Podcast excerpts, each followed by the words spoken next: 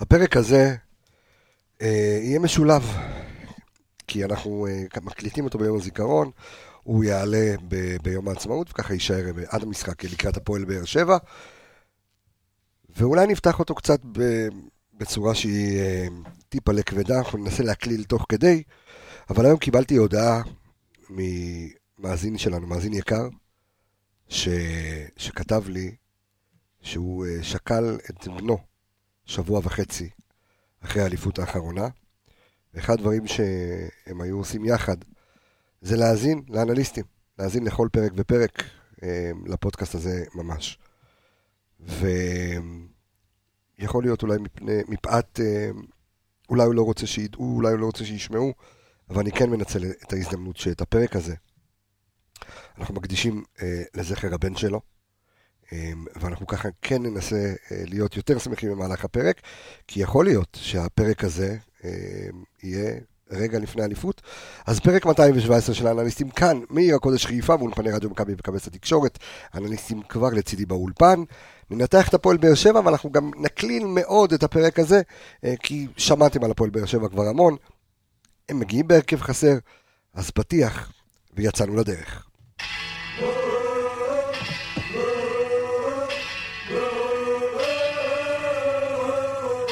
הנה בוא את השער לחיבורים! לחיבורים! עומר אצילי! דוניו 5-1! קבלו את הסימפוניה החמישית של מכבי חיפה! ראשון בדיוק ב-10 כי לא רוצים לבזבז חשמל. הנה המאבק! הנה המאבק!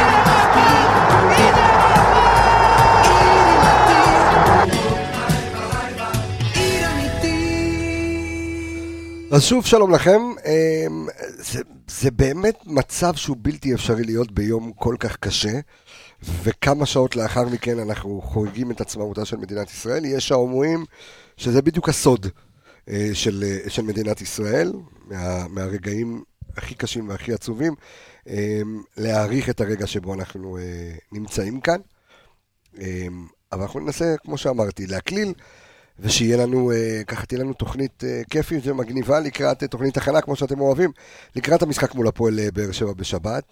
אני בטוח שבאחוזים גבוהים ממי שמאזין כרגע לפרק הזה, אין לו כרטיס ביד. לא, אין. לך יש ערן יעקבי? עדיין לא. עדיין לא, עדיין, אתה אומר, אתה מתקבל על עדיין.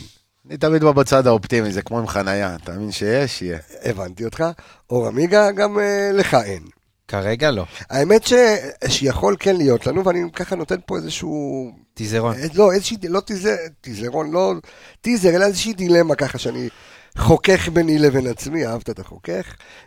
גם הוא חוכך, אגב. בטח, הוא חוכך. אני חוכך חכיכות. כן, נגד קסקסים. אממה, באמת שאני מתלבט, האם ניסוע לבאר שבע, ולא כיף לחגוג רק 1,000 ומשהו אוהדים. במידה ו... אין לך שום בצל, אבל כן? אבל השמחה התיאוריה הרבה יותר גדולה. אני לא יודע, כי אתה רוצה לחגוג עם כולם, אני חושב שהאליפות הזו שייכת לכולם, נכון, אוקיי? ברור. לא שייכת לאלו שעל פי ההגדרות היו 28 משחקים ולא נכון. 28, לא מאמין בזה. הפרץ שמחה יכול להתחיל שם, כן. ואז להגיע לחגיגה אמיתית. בסדר גמור. בוא נגיד כבר חגג, בבלומפילד הוא רץ אליך המשחק. אני חושב ש... תשמע, אנחנו... אני מכיר אותך. חגגנו ביציאה. חגגנו ביציאה. חגגת? ואתה... קפצתי. הייתי טיפה למאופק, כי אתה, עד שזה לא נגמר, זה לא נגמר. אבל אני בטוח שפרץ השמחה, גם שבאדם יישב בבית ויראה על מסך הטלוויזיה, יהיה כאילו זה. ולכן אני מתלבט. אני כבר אומר כאן לכולם. ניסיתי לדבר עם אצטדיון סמי עופר, רק דיברתי עם הנהלת האצטדיון, כדי לעשות הקרנה גדולה מאוד. הבעיה היא שיש רדיוס של מכבי תל אביב, דווקא ביום שבת. אז כן, זה נפל, זה אחרת היינו מנסים לארגן שם באמת צפייה גדולה לכולם. ניסיתי עם עיריית חיפה גם כן. הבמות עדיין נשארות, יום העצמאות, כוח שיטור, הבטחה, עניינים. אז יכול להיות שיהיה לנו, יש לנו שני מוקדים, כפי שאמרנו בפרק הקודם, יש לנו מוקד בביבי בקריון, בתוך הקניון, ויש באודיטוריום חיפה בחוץ. יכול להיות שאנחנו נחליט להישאר ולהזמין עוד המון אוהדים כדי לראות איתנו יחד המשחק, יכול להיות שלא, חכו לעדכונים והתפתחויות, תהיו בכל הפלטפורמות הדיגיטליות שלנו, הווה אומר, עמוד הפייסבוק רדיו מכבי הגדול, קבוצת הפייסבוק הגדולה רדיו מכבי, קבוצת האוהדים הרשמית, והאנליסטים פשוט לדבר כדורגל, ובאינסטגרם שלנו, וכאלה ושאים וכולם. אז תעקבו אחרינו, וזה. עכשיו, בואו נקרא לילד בשמו, אלי ניב ברדה, ובואו נשאל את השאלה הגדולה, על אף החיסורים, ונדבר רגע בכללי, עמיגה, על אף החיסורים שלהם, האם הם הראש שלהם בכלל, בואו, יש לנו גמר גביע, זה מה שמעניין, בוא ניתן להם, לא בוא ניתן להם את האליפות, אבל בוא נשמור. אז זאת בדיוק הנקודה שאתה יודע, שאלת וסוג של ענית, כי לבוא ועכשיו לוותר מראש על משחק הזה, זה משחק שיכול להשליך על הגמר גביע ישירות. כי אני חושב ששתי הקבוצות, גם מכבי חיפה, אנחנו נרצה לסגור את הסיפור ולסיים פה, ואז כמובן ישר להתכונן, להתחיל את ההכנות, מה שנקרא, לגמר גביע. ומצד שני, באר שבע, תודה, ברמה המנטלית יותר, לא ירצו לבוא ולהתפרק, או תודה, על אף החיסורים המאוד מאוד משמעותיים, ותכף ניגע בהם, שלבוא ולהתפרק, שאתה יודע שיש לך עוד מפגש נגד אותה קבוצה, זה יכול ברמה המנטלית לפגוע בשחקנים שלך לפני גמר גביע או משחק כזה גדול. אני רק רוצה שנייה, ערן, סורי שאני מעכב אותך, להמשיך דברים ככה שאני יודע, ואני אומר לקהל שלנו ולמאזינים שלנו, ששמור למי שמאזין לנו, שככל הנראה, במידה וניקח אליפות, החגיגות יהיו לפני גמר הגביע. תודה, למה? אכלנו את זה כבר ב-2010. אלישה, כן. לחכות אחרי, ובסוף הפסדנו. חגגת בקיוס. מתי יהיה בייס? כאילו יום אחרי המשחק נגד נתניה? קודם כל, אני חושב שאולי באותו היום. שבת, נגמר. בסוף המשחק, כן. אמרו הנפה, רק תצלחת ההתאחדות מגישה. מנהלת הליגה עושה את ההכתרה במשחק הבית האחרון, ואם כבר הוכתרת, אז אם זה היה, אתה יודע, יוצא במשחק חוץ, אז תעשה את זה שם, וככל הנראה החגיגות יהיו אז, כי... וגם השחקנים רוצים לטוס ולא היה להם חופשות ועניינים. הקטע שאתה אומר, אוקיי, אם אני לא חוגג מול הפועל באר שבע, יש רק 1,400 כרטיסים, מול מכבי תל אביב יש חשר את היציאה צפוני סגור. דילמה. אין לך יותר מדי, מה שאני כן יכול לעדכן, שידידי וחברי היקר, עורך הדין קים רטוש, יש דיון ביום, אם אני לא טועה, ביום ראשון הקרוב. הוא ועורך הדין אייל ברקוביץ, כן. אח של דור וייס. לא, זה דור והתיקיות והפולדרים. אוקיי.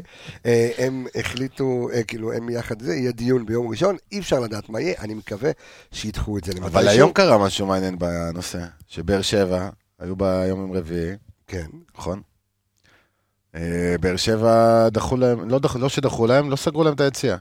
על אותה עבירה, במשחק בית שלהם, סליחה, במשחק חוץ, ואמרו שזה לא השליך. זאת אומרת, זו אותה עבירה, אתה היית במשחק חוץ, של ההתאחדות, הם במשחק בית לא קיבלו את אותה אנשה. בפרק הזה פחות מעניין אותי להתייחס לדברים הללו, אני רק אומר, אנחנו מדברים ככה על חגיגות, ועל דברים קצת יותר שמחים ומשמחים, אז אי אפשר לדעת מה יהיה, בוא נחזור להפועל באר שבע, האם עמיגה צודק בכל מה שאומר, והפועל באר שבע תבוא להגיש, או שהם יגידו כאן בטרנר, אתם לא יוצאים עם אליפות, נקודה. כל המשחקים נגדם מאוד אלימים בסוף. פרובוקציות, עם עבירות, עם עבירות קשות, דיבורים, דחיפות, מנהרות, מה לא? כמה אדומים בסך הכל? 5 אדומים בשלושה משחקים. 5 אדומים. 25 כרטיסים צהובים בשלושה משחקים. זה כמות, שמע, זה משוגע. זה לא נורמלי. אני אעשה לך את החישוב. אוקיי, תמשיך ערן. תוציא בדידים בינתיים. תמשיך ערן. מה אני בא להגיד? אתה זוכר את הגמר ב-2000 8.3 צהובים למשחק. וזה כי הם שיחקו גם פעמיים עם נתניה. לא, זה רק במשחקים נגדנו. אוקיי, נגדנו, לא שמעתי אותך. מה חשבת? אני בודק הכל. תמשיך. בקיצור, ב-2012 הגעת הגמר גביע, נגד הפועל תל אביב, חבול ושבור, אתה זוכר? כן. עודד אלקאיה, מגן ימני, מחליף, פתח כמגן שמאלי, היה שם מלא אלתורים והכל, כי הגעת שבור, כי הקבוצות שלפני כן לא רחמו עליך. והפועל באר שבע, עד רבה, תמיד הם אגרסיביים נגדך, עכשיו הם משחקים בבית, במשחק של למנוע ממך כביכול את האליפות, ואז הם הולכים לפגוש אותך בגמר גביע. אז איך שאני רואה את זה, הם יבואו קצת לפרק אותך, אתה יודע. אולי איזה שחקן יפצע וכאלה, לא שזה דברים שכאלה מתכננים, אבל בוא נגיד הם לא יפקו על זה. אגב, גם אתה באת שבור, ב-2016. קיבלת 6, באת לגמר גביע. נדבר מבחינת פצועים, כן. והיה, ובאת, זה היה סוג של נקמה. גם אז היה פצועים בגמר גביע. כן, נכון. לד ולגנטה. השאלה האם אלי ניב ברדה מתייחס, ובוא רגע ניכנס לראש של הפועל באר שבע, להתייחס שנייה ברמה הטקטית, ולהבין, מכבי חיפה, בוא, הבנו, ככל הנראה מיקחו אליפות. בוא, תן לי להמשיך באותו קו, בסדר, אתה בסוף תבוא עם הכישופים שלך וזה, תן לי להישאר, סקוס, חכה.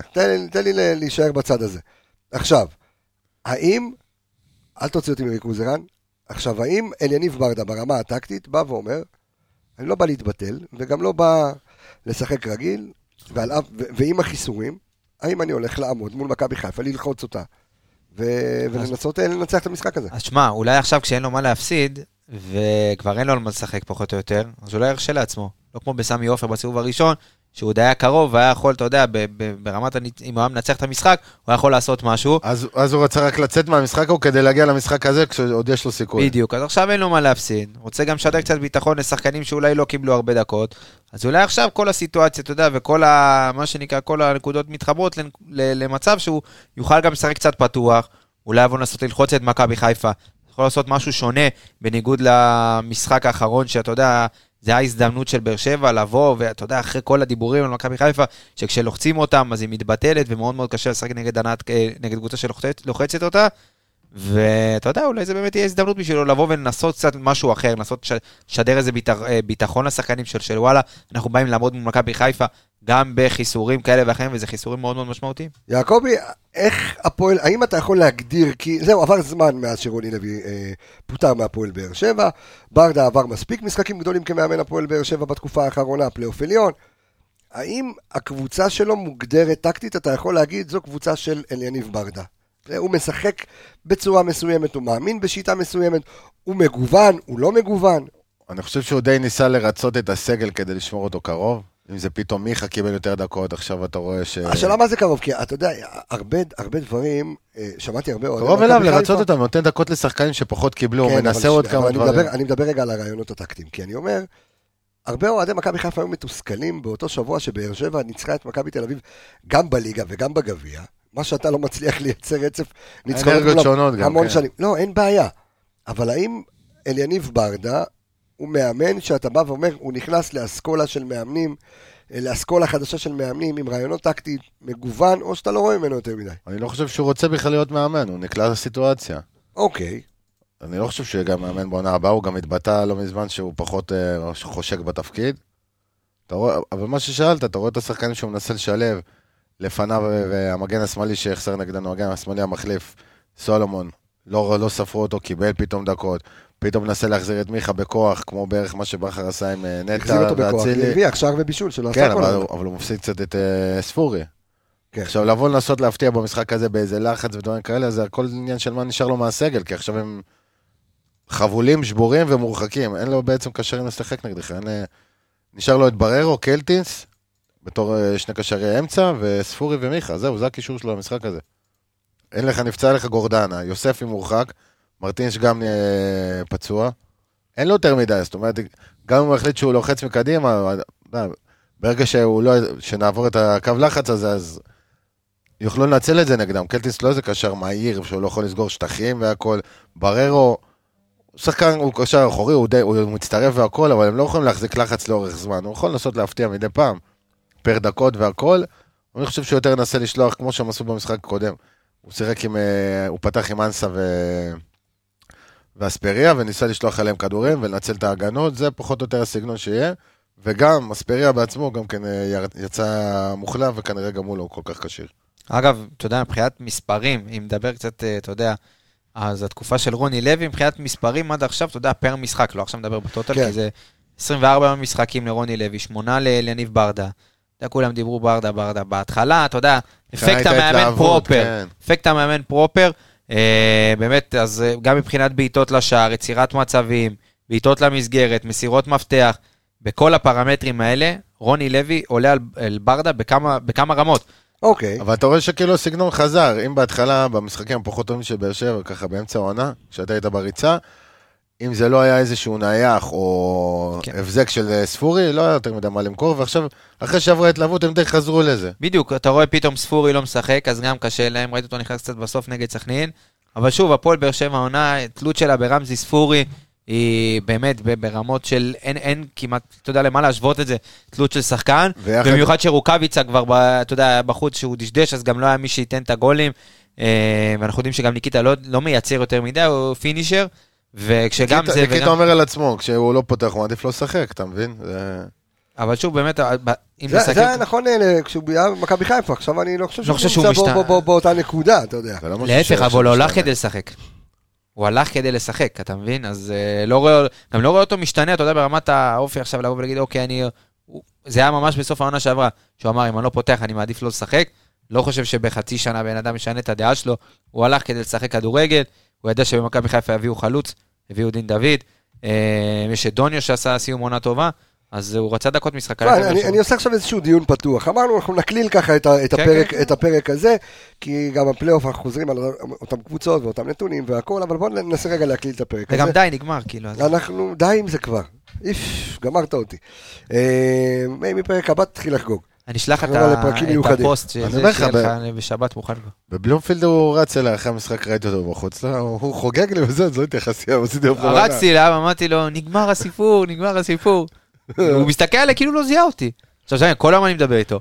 אחי, אנחנו חבולים כבר, אתה יודע, כבר עברנו מספיק. חבולים או ששתיתם? אתה לא חבול כבר מעונה שעברה. נגמר, זהו, אתה רואה את מכבי חיפה. לא, נגמר עד שלא נגמר. לא, יצא לנו לדבר. היה סבבה, קצת נחמד ביציע והכל, אבל עד שלא נגמר. הרי אתה באת על היום בנתון המשוגע, שמכבי חיפה יכלה לסיים עשור עם 8 אליפויות, אוקיי, מתוך 10 אפשריות. ואתה סיימת רק עם 6 אליפות, כי פעמיים אכלת לקרדה ב-2003, כשהפסעת האליפות על הפרש שערים, וב-2009-10, שאכלת על הפרש שערים וכל עניין הקיזוז. אין עוד קבוצה בהיסטוריה במדינת ישראל, לא בהיסטוריה בכלל, שהפסידה פעמיים על הפרש שערים, שלא נדבר, על 85, גילי לנדאו. הפסעת 3 אליפויות במחזור האחרון. זה סי שאתה יודע, צריך לדבר עליו. מספיק לך בשביל ללמוד לא לחקור.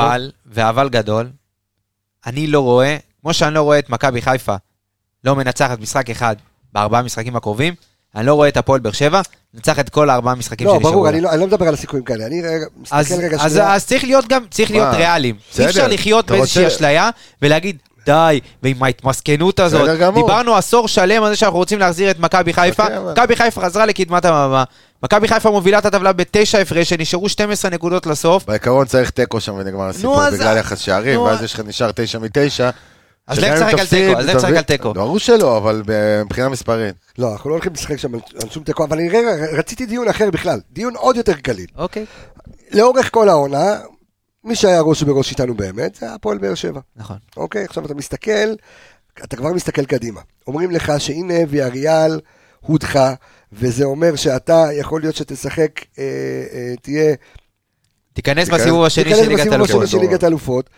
שזה טוב, כי אז אם אתה, הכי הרבה במקרה הכי גרוע, אתה נופל לשאר לפלייאוף של הקונפרנס. יפה. ולא כמו השנה ש... אז יש לך קבוצה אחת כדי להגיע למתאים. יפה, ואתה... יש לך המון הזדמנויות, אתה כבר חושב על העונה הבאה. והכי חשוב, נקודה אחרונה, אם זה באמת יקרה, כאילו כל התסריט הזה, אתה זוכה לעוד שבועיים מנוחה. שזה מאוד מאוד משמעותי. זה קריטי. אתה רואה אותם כבר בסוף העונה הזאת, שופכים לאגר. לא רק זה, גם לא היה להם חופש בעונה שעברה, שבוע וחצי בקושי. אממה, אתה מסתכל על הפועל באר שבע, אתה מסתכל קצת על רכש קדימה, אתה מסתכל, האם יש? תן לי 3 שחקנים מהפועל באר שבע, שאתה אומר, היום אני יכול לשים אותם בהרכב של מכבי חיפה ולהיות רגוע. אני אלך איתך יותר רחוק. אין לך גם במכבי תל אביב אחד שאתה לוקח עכשיו ואומר, אני רוצה אותו בהרכב אצלנו. זה כבר כמה הקבוצה הזאת. אתה כבר ענית על התשובה, אני שאלתי שאלה. אני אז עניתי, שהמשיך כבודו. אוקיי. בהרכב אף אחד. אתה יודע מה, אני אלך איתך יותר רחוק? לסגל של מכבי חיפה, לסגל הרחב, אני לוקח אולי... אלדר לופס. לא לוקח אותו כמגן. אוקיי. אני יכול להגיד לך שלסגל הרחב, אם אני לוקח אולי שחקן או שניים, זה אולי רמזי ספורי, אבל גם, אתה יודע, ככה בסימן שאלה, עדיין לא סגור. דור מיחה, אני חייב להגיד, דור מיחה זה שחקן שבעיניי מאוד מאוד מעניין לראות אותו בקבוצה כמו מכבי חיפה, עכשיו תוציא את כל הסיפור שלה, זה... במיוחד הוא והצילי יחד... לא, לא, זה כן. לא, לא בקטע הזה. כן, בקטע אחר. בקטע של המשחק. קטע אחר. כן, קטע אחר, קטע של המשחק. אז אני חושב שבאמת, שחקן 10, אתה רואה אותו בהפועל באר שבע, לא בא לידי ביטוי, בגלל הסגנון של הקבוצה. אז עכשיו שאתה בא עם קבוצה כזאת, אתה יודע כמו מכבי חיפה, שצריכה את המוסר הזה, ואנחנו יודעים את האיכות מסירה של דור מיחה ואת הראיית משחק, אולי דווקא בקבוצה כמו מכבי חיפה. אם אני מסתכל על מכבי נתניה, יש 2-3 שחקנים שאני לוקח. נכון, שוב, אבל מכבי... טאוואמאסי שם אותו בהרכב. שוב, מכבי... גויגון שם בהרכב. טאוואמאסי, גויגון, היציאה עם הבלם הזה, גלאבוב גם חבל הזמן. אבל הפועל באר שבע, אתה יודע, וזה מעניין, כי זה הקבוצה שוואלה, רסמי, אתה אומר, זאת היריבה שלי כל העונה, ו... אין שחקן שקורץ לך להרכב. כן, אבל זה לא תמיד שחקן, בסוף זה עוצמה של קבוצה, איך אומרים, סך החלקים. בדיוק, וזאת... כמו ויה ריאל, אתה מבין, קבוצה הרבה פחות טובה בכל עמדה, ועמדה יפה. העיפה את ביירן והכל, והקבוצה הכי פחות טובה. אבל אין שחקן, אין שחקן אחד לדעתי. כי גם מבחינה חוזק של קבוצה הם גם לא שם. גם ויתור, שאתה יודע, עושים... כאילו, לא שהוא אוברייטד או משהו, אבל עדיין לא מכניס אותו להרכב של מכבי חיפה. אני חושב שההגנה שלנו גם מבחינת מספרים, אתה יודע, שאתה עושה ראש בראש ויתור מול פלניץ', גם מבחינת הגיל, גם מבחינת... זה לא רק ראש בראש, זה עכשיו אתה מדבר, לא כבאמת את מי אתה מביא והכל, אלא אז אתה יודע, לא, אני שואל, אם אני מאמין עכשיו ראש בראש... אבל זה אומר שאתה מוותר על מישהו. היית מוכן, זה לא שאלה... לא, לא, לא מוכן לוותר על פלניץ'. זהו, זו שאלה היא על מי אתה מוותר בשביל, גם כאילו, צריך לוותר בשביל להכניס מישהו. אז לא מוותר שם על אף אחד, לא בשביל אף שחקן מהם ולא מהם. לא, כי זה מעניין קצת לראות, גם להבין את ההשוואה, אנחנו תכף ניגע במספרים, בין שחקנים, כי אתה אומר לעצמך, שזה לא שלא היו לך יריבות השנה. אתה הפסדת גם למכבי תל אביב, וגם להפועל באר שבע. סלח לי ככה להוריד את הזה, לא היו לך יריבות השנה. הפועל באר שבע זה הפיקציה. בסדר, אבל זה... פיקציה וידענו, ואמרנו מההתחלה. אתה יצרת אותם במשחק פה. אבל ידעת שזה יתפוצץ באיזשהו שלב. אתה לא יכול לרוץ למלחמה עם בקבוק מים ומקל של מטאטה. אם אתה לא מנצח אותם מה שם, אז תקריא את המנהרה עם רז מאיר במשחק הזה, אז הם כן פקטור. אבל אין אם בכדורגל. בסדר, אבל היו פשוט מומנטומים שמכבי חיפה פשוט הגיעה לשם ועשתה את העבודה. נכון, בסדר. זה מה שמנע מהם כדי לעלות. אני עדיין חושב ש... המהפך עם מכבי תל אביב, אם אתה לא עושה אותו, אולי הם נכנסים עוד יותר לפורמה, הם לפני זה או בפורמה, 5-6 משחקים רצוף. אני עדיין סבור, ואיך שאני מסתכל על כל העולם, כל העונה בלונגרן, מכבי חיפה לא הייתה לה יריבה, לאליפות השנה, מבחינת ההפרש הנקודות, זה היה יחסית צמוד, עד שנתת את הבוסט הזה בתחילת הפלייאוף, אבל לא באמת הייתה יריבה, שהגיעה גם לרמה של מכבי חיפה מבחינת הכדורגל, שהצגנו לאורך, אנשים נוטים לשכוח, אתה יודע, מסתכלים על הסוף, והסוף הוא מאוד מאוד חשוב, כי איך שאתה מסיים את המשחק, אומרים איך שאתה מסיים את המשחק, ככה אתה מתחיל את המשחק הבא, אז איך שאתה תסיים את העונה הזאת, ככה תיפתח העונה הבאה. ואני חושב שמכבי חיפה תהיה חייבת לתת את האקסטרות האלה במחזורים האחרונים, כי גם אם זה ייגמר לצורך העניין בשבת, ואתה תיקח אליפות, יש לך עוד 3 מחזורים, אחד נגד מכבי תל אביב, שאתה לא תרצה להפסיד אותו. אני בטוח שגם במשחק האחרון נגד מכבי נתניה, אם חס וחלילה, אתה יודע, זה יתפתח לאיזשהו הפסד נקודות, אז זה העיף קצת על החגיגות, יש לך גמר ב-24, אז צריך לתת, אתה יודע, את האקסטרה, אין מה לעשות, זה סוף עונה, הייתה פה כמות משחקים אדירה, עד שכך שעשית קמפיין אירופאי, הלכת עד הסוף בגביע, בטוטו, בכל הגביעים שהמציאו, וגם שחקנים מסוימים שיחקו בנבחרות, אז יש פה שחקנים ששיחקו מעל 60 משחקים, זה לגיטימי שישפחו לאגר לקראת הסוף. זה הנתון של שירי שמשחק בלי סוף. וגילו הוא השחקן השני שמשחק הכי הרבה דקות במכבי חיפה, עונה בליגה. אז שוב, יהיו שחקנים שהצטרכו את המנוחה הזאת, ובגלל זה גם אמרתי קודם על הוויה ריאל, אתה יודע מי המאמין של ליברפול יעזרו למכבי חיפה, אז כן. חייבים לנו על הפאקס אחר. כן, אז ברמה הזאת, באמת, אם מכבי חיפה תרוויח את העוד שבועיים האלה חופש בסוף העונה האינטנסיבי הזה, אז זה יהיה ברכה. סתם ניתן ככה נתונים של, דיברנו על ויתור ובוגדן פלניץ', אז כל אחד ותרומתו הוא, אז הם שיחקו כמעט אותו מספר דקות שלהם, הבדל של אולי כמעט משחק, בוגדן פלניץ' עם 2,773 דקות, מיגל ויתור עם 2,838 דקות, אוקיי? עכשיו שימו לב, לויתור... יחסית הוא החזיק יפה את העונה, הוא בדרך כלל מאוד פציעות. ויתור עם 4 שערים ובישול, פלניץ' רק עם בישול, שער עצמי אחד, גם לויתור יש שער עצמי, אבל זה מה שפחות מעניין אותנו. בואו נדבר על מסירות מקדמות, שזה גם פחות מעניין. בואו נדבר על מאבקי אוויר, אוקיי? תחליט מה מעניין ותחזור אליי. בואו נדבר על מאבקי אוויר, אוקיי? מאבקי אוויר מוצלחים, יש למיגל ויתור 101 מאבקי אוויר מוצלחים, לבוגדן פלניץ' יש 86 מאבקי אוויר מוצלחים, מבחינת מאבקי קרקע מוצלחים, יש פה פער לטובת בוגדן פלניץ', 159 מאבקי קרקע מוצלחים יש למיגל ויתור, 206 מאבקים מוצלחים יש לבוגדן פלניץ'. מבחינת דריבלים מוצלחים, איך הוא משחק עם הכדור, אז שימו לב, גם כאן יש פער, למיגל ויתור יש 17 דריבלים מוצלחים, הוא לא ישחק נגדו בכלל, אבל סתם אנחנו... כן, כן. שמים את הראש בראשה, כן. ולבוגדן פלניץ' 28 דריבלים מוצלחים. עכשיו בואו נדבר על תיקונים מוצלחים, גם כאן יש פער, 53 תיקונים מוצלחים יש למיגל ויתור, 67 תיקונים מוצלחים יש לבוגדן פלניץ'. ואני אקח את זה מכאן, ואני אסיים בציטוט של רש גורדנה, שנאחל לו החלמה מהירה, קראת הצולבת, ציטוט מה-12/12/2021, ממש לפני 5 חודשים, חצי שנה, הגנה מביאה תארים ולא התקפה, בזה אנחנו טובים יותר במכבי חיפה, ולא, חדשות, רועי גורדנה, מכבי חיפה עם 23 ספיגות,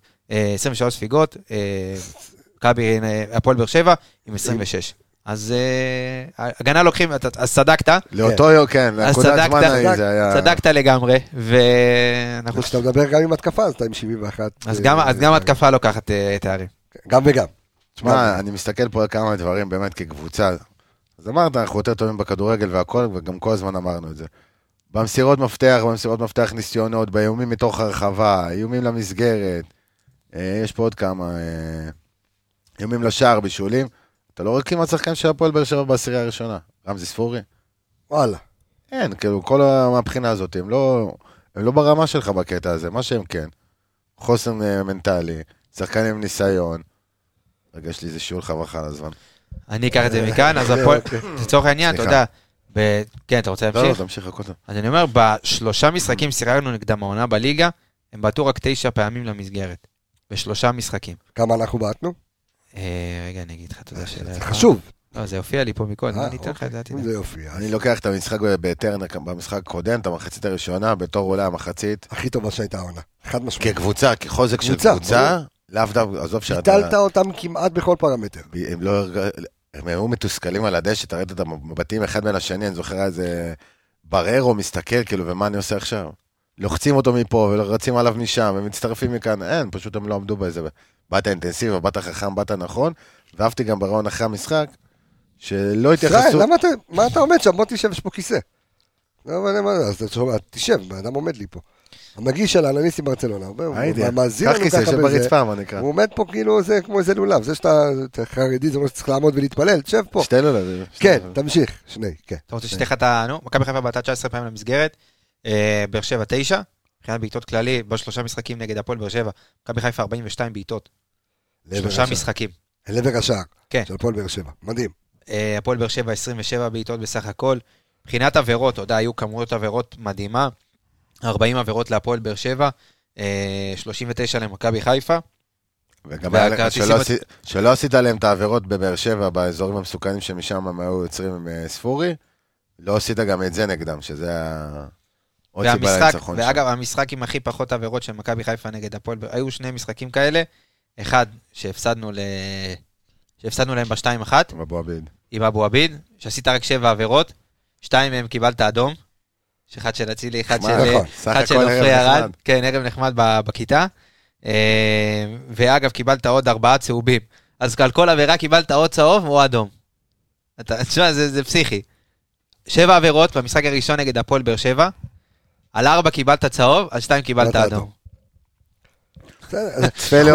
זה המשחק הבא, אני זוכר שאחרי המשחק, אתה יודע, כל העונה דיברנו על המשחק הזה, ותמיד, אתה יודע, דיברנו גם עם ערן, אז הוא אמר, אתה יצרת פה מפלצת, שאני לא בטוח אם אחרי המשחק הזה, אם יצאו לרצף, זה היה המחזור השלישי או הרביעי, אם יצאו לרצף של כל הסיבוב, הם לא הפסידו.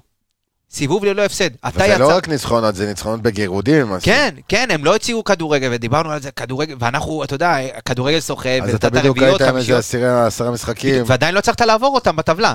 וזה היה מתסכל, כי אתה נותן כדורגל של 50, 60, אתה יודע, דרבי ענייני. והם באים מה-1-0 הזה, ועם הנייח של ספורי, וידעת בסופו של דבר, דקה 80, שהם ידחפו את הגול הזה, שספורי הרים לויתור, ואיכשהו המזל יהיה איתם, אז בסופו של דבר אמרנו שאתה יצרת פה את המפלצת, ואתה גם תצטרך להרוג אותה, והרגת אותה בטרנר ב-2-1 של...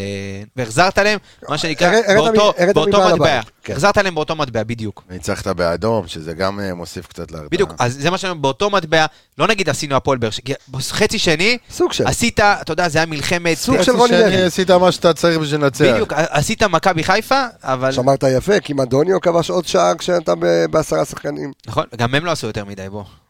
זה כל הקטע, לא עשו עליהם את העבירות הטיפשיות האלה, שרמזי ספורי רק מחכה אליהם, ומיגל ויתור 4 שערים. חצי ראשון זה היה, באמת החצי ראשון לדעתי, אתה יודע, היו מחציות של כל כך הרבה שערים. אם ג'ו שם לא מחטיא את הכדור, אין להם תיאוריה לגול. ועדיין, אתה לאורך כל העולם נדבקו אליך ממש, משהו ש... בסדר, עדיין, הם שחקנים מנוסים וחזקים, ואתה יודע מה, תסתכל על העונה הבאה עכשיו שלהם, הם יהיו בבעיה, יש להם סגל מתבגר, מה שנקרא, ניקיטה כן פצוע, לא פצוע, שכתר שוב. זה לא... בסדר, שני חלוצים ששניהם כבר... זה לא רונלדו. הגנה. יש לך את ויתור. לופס לא צעיר. לופס לא צעיר, גם לא כזה... גם לא יודע אם הוא ישירו אותו. רוב הזרים שלהם לדעתי, מרטינש יעזוב. מרטינש שאני לא... אספריה, כבר הבנתי שהוא... באמת, מרטינש זה מהשחקנים, הוא לא מחלץ כדורים. הוא לא לוחץ משהו מיוחד, הוא די פריך, אתה יודע, במאבקים. הטיפול, יש לו טיפול בכדור, אבל אתה לא רואה יותר מזה. אז בשביל 2 מסירות טובות במשחק אתה צריך שחקן? בסדר, ניסו להבין משהו תוך כדי תנועה.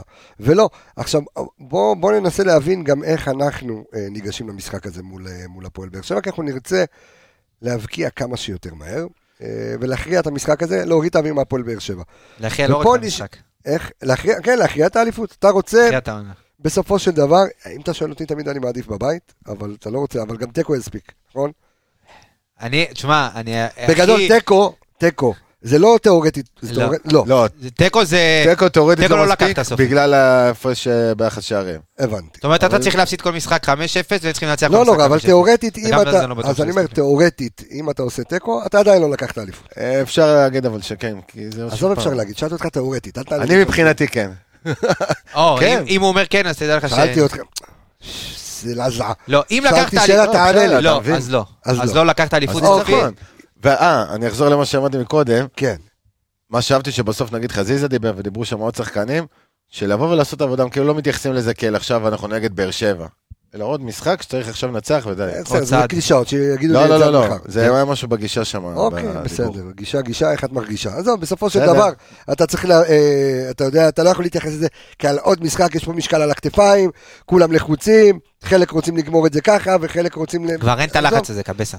הלחץ הזה ירד... אתה ראית את השחקנים חוגגים יותר מהקהל. בדיוק. הלחץ הזה לא היה מול הפועל תל אביב דרך אגב, כי שיחקת משוחרר. אתה יודע מתי נגמר הלחץ הזה? אני לדעתי... נגד הפועל באר שבע שנה שעברה, שם נגמר הלחץ. הפועל באר שבע, שנה שעברה שניצחת 3-2, במשחק אליפות, שם נגמר הלחץ. שם אין יותר, אין את המילה לחץ במכבי חיפה. בטח לא במשחק על אליפות. כל העונה כשלא ניצחת, משחק כזה חזרת. אז בגלל זה אני אומר, אז העונה הזאת, חוץ ממכבי נתניה, לא היה משחק שהפסדת יותר מגול הפרש. גם לא התפרע, אתה יודע, היית כקבוצה. אתה קבוצה מאוד חזקה. אתה קבוצה חזקה, וזה, דיברנו, אנחנו מדברים כבר השבוע, זה מה זה היה ניצחון על פה תל אביב, יש פה דיונים, מה מיוחד בעונה הזאת? עדיין, אני אלך איתך באותה גישה, יש חלק אומרים אליפות, במיוחד בעונה הזאת. קודם כל, אני מחכה עד לגמר גביע, כי אם אתה תיקח את שני התארים האלה, לקחת 4 תארים בסופו של דבר. העונה היסטורית של קבוצה, לא היה קבוצה שלקחה 4 תארים. אז רק אז נבדוק את הייחודיות של מכבי העונה. עד אז אני לא, אתה יודע, אני תעלה לחוגר כי... כי הם מפתח של אוטו. יפה. אבל אני חייב להגיד, זאת גישה שאני, כאילו זה קצת קשה לי, כי אתה תיקח, ודיברנו על זה, על הקטע של הגביע אחרי הליגה, בעיניי זה יכול, כאילו, מה, אם לא ניקח גביע, זה ירוס את העונה הזאת של לקחת עוד אליפות? זה הורס את ההרגשה, גם שנה שעברה לא לקחת גביע. נכון, אז בגלל זה לא צריך להיות גביע אחרי ליגה. הגביע צריך להסתיים שבוע לפני שנגמר את הליגה. כמו גביע המלך, או את זה שבספרד שמסיימים את זה באמצע העונה. גביע הנסיכה, גביע זה. בדיוק, תסגור את הסיפור. נכון. מנטלית זה בעיה, ככה, אני אומר לך, זה אחד הדברים שאני עד היום הכי כועס עליהם, כי הייתי שותף לזה, אני אומר לך, לתחנונים, לאיתמר צ'יזיק ולכל החבר'ה, תעשו לנו חגיגות אליפות כמו שצריך, לא עשו שיר אליפות, אנחנו כתבנו שיר אליפות, לא עשו חגיגות, תקשיב, אז היה. צריך לדבר איתך. אני חייב לדבר על השיר הזה. על השיר. לא, שיר אליפות שלו. שלי, יש אחד הטובים, יש לך. טופ 3 בהיסטוריה של... כמו של השרוף, זה אולי, אנטה אלופה, זה, זוכר את השיר הזה? לא, השיר של קבסה, טופ 3 לדעתי, בטח. אתה יודע, תכף אני אנסה לשים את השיר הזה פה, למי שלא שמע את השיר הזה. למרות שזה גם מטעם ומנחוס, אבל אני אשים את השיר. שמי שביצע אותו זה יניב הראל. יניב רונן. אבל אני חושב שצריך לעשות... גם שאלה, אתה יודע מה? בוא נלך יותר רחוק. מטעם ומנחוס, לדעתי, שנה שעברה, לא עשו שיר אליפות, ועשו את החידוש חידוש הזה. תשמע, הוא קליט לילדים כי הם אוהבים את עדן בן זקן, ויש קצת מוזיקה ובאסים וזה, אבל סבבה, הכל טוב ויפה. ואיך אמרתי, זה חילול הקודש. ברור, אסור לגעת בזה. נכון, אבל אני חושב שהשנה כבר, לדעתי, יש משהו מוכן. אולי גם הוא כתב והוא לא סיפר לנו. וואו, וואו, מה אתה עושה לנו? זה השיר שכתבתי, יחד עם רוני לוי. איך אתה לא מכיר את זה? מכיר, שמעתי את זה כבר מים. לא שיר טוב. מכבי חיפה, עצות שנותנת לי את הכוח. לשמיים את שמך לצרוח. זה פרק גנוז, חייב תקשיב. אתה אומר שאם אנחנו לא לוקחים אליפות השנה, אנחנו סוגרים, עונה הבאה אנחנו נגמר הפודקאסט. אפרופו סקופ, מה שאנשים לא יודעים, ששנה קודם עשיתי את אותו דבר, פשוט הפסדנו אליפות. קודם. אז רגע, זה השיר של שנה לפני? לא. אז עשיתי שיר חדש. אז אולי הגיע הזמן להוציא את איפה הוא במגירה? הוא במגירה, הכל קיים. כתבת כבר חדש? אנשים כאן, לא כתבתי, אני רוצה לדבר עם X, Y, Z כדי לעשות זה משהו, אבל עזוב רגע כרגע, שתפו תפו מלחשום בצד. אני יכול להגיד לך שכאן, על פני המחשב שלנו במשרד, יש אתמול, ישב עמיגה על המחשב. אתה יכול לספר למה, ויש מוכן אגב. לא, זה ראיתי מקודם. כן, אבל יש, השם הקובץ, שנה שעברה, לירון איפרגן שעבד איתנו כאן, והוא היה מעצב שלנו. לירון סן. הוא היה מעצב גם הגרפי, כאילו של מעצב לעילה ולעילה, באמת, מדהים. ויש שם קובץ שכתוב, אם אין אליפות אני מת. אמרתי לו להכין. עכשיו יש לו את הקובץ, אתה מכיר את זה? אני אגיד לך מה הקטע. אתה שומר עוד פעם קובץ ואתה אומר סופי אחרון, עכשיו זה אליפות אני מת סופי. אגב, יש את זה. יש אליפות סופי, יש אליפות סופי. אחרון. עכשיו אני אגיד לך מה. כי היה איזשהו שיגעון אחרי השער, שעשינו הרי את ההקרנה המנגה. בגן האם. הבאנו שם כמעט 5,000 איש. ואני עומד שם, אתה יודע, בסוף... השמועה אומרת שהתחלת לשיר שירי אליפות דקה 90, לפני הגול. לא. הייתה שמועה כזאת? הייתי בטירוף, אבל לא, זה שמועה... יביאו לי צילומים, עד אז אני מכחיש. רק בנתונים, לא בשמועה. אבל, יכול להגיד לך, שקיבלנו את השער של המנגה, התיישבתי, אלכס אומר לי, תגיד לי, דווקא אתה זה ש... אמרתי לו, תן לי את הדקה וחצי להתבאס, תן לי, תודה.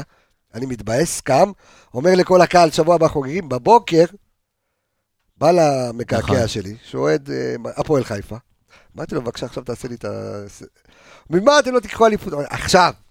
עכשיו, שמישהו מישראל סגר את זה, תזכור את זה. אתה מבין? זה האמונה. אבל אמרתי ללירון, ולירון אמר, תשמע, אם אין אליפות, אני מת, זה המנחוס הכי גדול. כי אתה צריך להיות ערוך. אין מה לעשות. ברור. אתה חייב להיות ברגע שהשופט שורק, וזה רסמי. איזה קטע. עצות שנותנת לי את הכוח, לשמיים את שמק לצרוח, מה, אני שוקל אם להישאר פה בחדר, אז עוד סוף הפרק, אחרי, תראה מה קורה. לא, בוא'לה, אתה היית בטוח, רגע לפני הפרק היית בטוח, אמרת לי זה. בטוח כן, אבל לא רוצה לפושירים. עכשיו אני שם אליפות, הבנתי אותך. הבנתי אותך, תבין? איזה חומר זה לאנליסטים ושמיים, אנחנו מפסידים אליפות? זו הייתה כל המטרה. כל המטרה להלחיץ, אתה מבין? להלחיץ אותי? לקחת ערב יום העצמאות את הסטייק. אני לא לחוץ, אני פשוט יודע מה קורה פה, אתה מבין? אוקיי, מה קורה פה. בסדר. צריך לשמור על פוקוס, זה הכל. בסך הכל סיפרנו סיפור על שיר אליפות, בכלל על אי שם בעונת 2020. תשמע, אני אז לבלומפילד ב-15.5 המקולל. כן. כל האוטו מקושט, אנשים עושים, אחי, זה... לא רק זה, אתה יודע למי אמרתי את זה, אבל זה מצחיק, כי אמרתי את זה לחבורת אוהדים, שככה פגשו אותי, הגעתי לבלומפילד מוקדם נגד הפועל תל אביב, ישבו על הדשא שבירות, פיצוחים, עניינים וזה, ואני לא אשכח את זה, הגענו מאוד מוקדם, אני ומידן חיימוביץ' ואבא שלו זיכרונו לברכה, והגענו לשם, אתה יודע, מוקדם, ואתה רואה שם אנשים, התחלתי לקחת בשר מאנשים, למה צריכים לעשות שם אנגלים? באו לשם באותו יום ב-15.5, כאילו... היינו במסעדה שם ליד והכל, ומה לא? גם בוקולי, מסעדה הבאנו בשר מהבית, שמפניות, מה שאתה לא רוצה הבאנו באוטו. לא אשכח את זה, גם נסענו 10 אנשים. תקשיב, ואנחנו, אתה יודע, זכוכים למוות, בוקולי אמר, בפרק שעשיתי איתו סיפורו של זק, למי שאם לא שמעתם, יש, דרך אגב, אספר לכם שרדיו מכבי קיים בספוטיפיי, קיים באפל פודקאסט, קיים בגוגל פודקאסט, אז כל הפרקים של הקטע אנליסט, מונח על השולחן, סיפורו של זר, כל מה שאתם רוצים נמצא גם בספוטיפיי, אתם מוזמנים ללכת ולהזין לשמוע, גם באפליקציה שלנו, והוא דיבר על זה, והוא אומר, השחקנים הרגישו, זלזלנו, באנו כאילו זה בכיס שלנו. לא לחגוג, לא בוא לשחק, אתה מבין? ולכן, כל הרעיון הוא שתבוא מפוקס. זה הרעיון. אני לא חקקתי אחרי בלומפיד, אמרתי לך, אני בפוקוס. אוקיי. אני משדר פוקוס במגרש. עכשיו, בכלל התחלתי עם שאלה X, חרבשנו על וואי, בוא נחזור חזרה. הגעת בג'יברי שהגעת לוואי. אוקיי. איך עולים במשחק הזה מול הפועל באר שבע כדי לסגור את הסיפור? הרכב? הרכבים? אפשר להתחיל, אפשר לדבר. בוא נדבר. הרכב טופ, הכי חזק שאתה יכול להעמיד. אנחנו גם נשלב פה גם את ישראל וגם את דורון קדם שפה, אנחנו גם נשאל אותם על הרכבים ואיך משחקים והכל. תתחילו לדבר, יום עצמאות חברים. יום עצמאות. לדעתי, שוב, עולים מהרכב, אין פה, זהו, נגמר. כאילו, אין לך, דיברנו על זה גם בפרק הקודם, פה תל אביב, לשמור רזרבות, אין רזרבות. יש, אחרי זה, יש לך 3 משחקים, שאם אתה יודע, במידה וניקח, אתה תוכל לחלק שם. תוכל קצת לחלק. אבל העניין הוא לא לחלק יותר מידע, שלא יבואו מפוזרים כבר. בדיוק, שלא שחקנים יצאו מפוקוס, מחדות, אז לתת במשחק הזה באמת את המקסימום, לרמת ה... עומד שם. לא, נדבר. אז נעשה את הרכבים כבר, אני אומר, לא? תדבר, יש עוד גם שאלות ליום העצמאות שאני רוצה לשאול, אתה יודע. שאלון ליום עצמאות? כן, יש לי. זה הולך להיות פרק כיפי, אנשים הרי ישימו על המנגל, וישימו אותנו ככה בזה. כן. צריך עוד שירי עדיפות, אתה רוצה? יש פה דברים... אם יש לך עוד איזה משהו נחמד, תשים. אוקיי. שימי של השרוף, אתה זוכר את השירי? כן. יש גם של רון שובל, למי שזוכר, יש כל מיני שירי עדיפות. רון שובל כתב שירי עדיפות. ברור. ברור. לא ידעתי, אתה מחדש לי. זה שיורד לבד. אתה רואה? הופה, לא, כיסא יורד לי לבד. אוקיי. הכיסא הטורקי. זה של הטורקי. כן. הטורקי, נו, בבובה. תרכיב לי הרכבים, בבקשה. ג'וש. לא, אמרת, תרכיב לי הרכבים. בוא נדבר על זה. אוקיי. בוא נדבר על זה, מה אתה רוצה. הכיסא יורד לי לבד, תשמע, זה אחד הקטעים האלה. אוקיי, אז הרכב, שוב, אמרתי, הכי חזק שיכול להיות. אוקיי. אתה רוצה, נו, הכי חזק שיכול להיות. אין שינויים, לדעתי, בלי יותר, אתה יודע מה, גם אולי 1-2, אבל לא ברמה, אתה יודע, שלנו את הסגנון, הסגנון צריך להיות אותו דבר, אתה צריך לבוא, ואתה יודע מה, לא תעקות, אתה צריך לבוא ונצח את המשחק, בטח. ואתה יודע שלא, כי יש הרבה אנשים שאוהבים, אתה יודע. יותר מזה. אליפות עם, אני אוהב, חבר'ה ששלחו לי על שנה שעברה, אליפות עם כוכבית. ואז מה אני אוהב לעשות? אז יצאת לבדוק את הצלחת. ברון עם דרור שמשון, באמת הגענו לכפר גלים. יש לי תמונה עם הצלחת אליפות מעונה שעברה. אגב, בדקתי, אין עליה כוכבית. אין כוכבית, בדקתי. ואני שולח לאנשים תמונה עם הצלחת, אין כוכבית. זה הקטע יפה, הוא הגיע, הכנס אותו למתחם וזה, והוא נורא התרגש. ועכשיו אתה רואה על המדפים שם את כל התארים, היה 3. כל התארים, היה את זה, ובאלוף האלופים.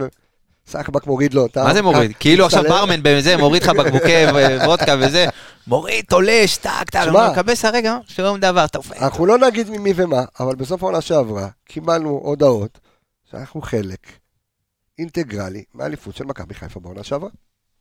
חד משמעית. ואני מקווה שהצוות שהיה פה בעונה שעברה, עכשיו הוא חלק אינטגרלי מהאליפות, בעזרת השם שתהיה בעונה הקרובה. אינשאללה, אני חושב שהייתה עונה באמת יוצאת מן הכלל טוב. אוקיי, עכשיו אתה... אז עם מה אתה עולה? ג'וש כהן. כן. בהגנה... לפי מה שהבנתי, אופרי הרד אמור לפתוח. וואלה, במקום? כן, שון בצהובים. שון מורחק, אוקיי. אז... אז רציתי שיפתח גם משחק קודם, הבנת? אוקיי, אז אני... אתה יודע מה? בעונה שלקחת האליפות את שנה שעברה. סיימת עם גרשון. גרשון ואתה יודע, היה לך אילתורים שם, אילתוריה. אז אני חושב ש... אבל בתחילת העונה, הרכב שרץ היה סן, בוגדן, ואז שראינו את סן, אתה זוכר שדיברנו על ההבדלים בין סיינסברי לפלניץ' אז אולי הייתי חוזר, תשמע, לסן, כאילו, תשמע, מגן שמאלי. את הרביעה, תחזיק על תזמי. אבל לא. אני חוסה, כמו שערן אוהב, חוסה ועוד 10, אז חוסה, בוגדן, אופרי, אלפונס. אתה משאיר את סן בחוץ. כן. אוקיי. חושב שיהיה לו עוד משחק. אתה יכול להשאיר את אלפונס גם בחוץ, אתה יודע. לא. כרגע למשחק הזה, אני חושב ש... שני סילונים אצלם שם מקדימה. זה המשחק שלהם. אנסה ואספריה. מחוס כל פעם שפגש את אספריה, אתה יודע, אספריה אכל ממנו מרוב. כמה ניגובים כאלה. כן, אז גם הניגובים והאדום. בקישור, אני ממשיך עם נטע לביא, אני חושב שהיה לו מחצית ראשונה מעולה נגד הפועל תל אביב, אז אני הייתי ממשיך איתו. אבו פאני, כי צריך לתת מכות קצת באמצע,